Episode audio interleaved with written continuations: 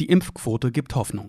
Doch es gibt einen Haken, ein noch kleines Aber, das dem Bundesgesundheitsminister Jens Spahn Sorgen macht, die Delta-Variante. Wichtig ist, es ist auf niedrigem Niveau, aber eben schnell. Bisher gehen 6 Prozent der Neuinfektionen auf die Delta-Variante zurück, die als infektiöser gilt, so RKI-Präsident Lothar Wieler. Es ist tatsächlich keine Frage, ob Delta die führende wird, sondern nur wann. Und es hängt auch sehr stark von den Impfquoten ab. Und es hängt davon ab, wie wir mit Lockerungen umgehen. Bis Herbst rechnet Wieler wird die Delta-Variante auch in Deutschland dominant sein. Die 7-Tage-Inzidenz sinkt derweil auf einen Wert von knapp 10. Überall werden Maßnahmen gelockert. Der RKI-Chef macht deutlich, ganz geheuer sind ihm die Massenansammlungen und Aufhebungen von Beschränkungen nicht. Er rät weiter dazu, vorsichtig zu bleiben. Lassen Sie uns die Freiheit und die Sicherheit, die wir uns in den letzten Monaten wirklich hart erarbeitet haben, weiter verteidigen. Wir können wieder in wachsendem Maße Freiheiten genießen. Diese Freiheiten müssen wir aber jeden Tag schützen. Alles, was wir an Maßnahmen jetzt weiter berücksichtigen, bei gleichzeitig hoher Impfbereitschaft, das hilft uns für den kommenden Herbst.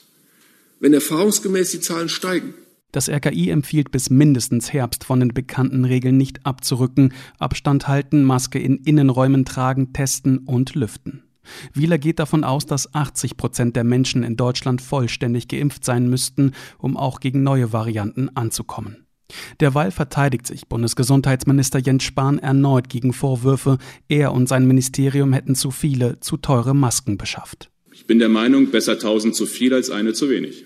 Es ist aber auch die größte Krise seit Bestehen der Bundesrepublik. Und ich bin sehr sicher, zu wenig Schutzmasken, zu wenig Beatmungsgeräte, zu wenig Impfstoffe, das würde uns deutlich teurer gekommen sein. Der Bundesrechnungshof hatte die Beschaffung von Masken durch das Gesundheitsministerium im Frühjahr vergangenen Jahres kritisiert.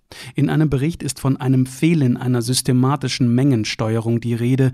Die aufgewendeten Haushaltsmittel in Milliardenhöhe seien nicht wirtschaftlich für eine wirksame Pandemiebekämpfung eingesetzt worden, heißt es weiter.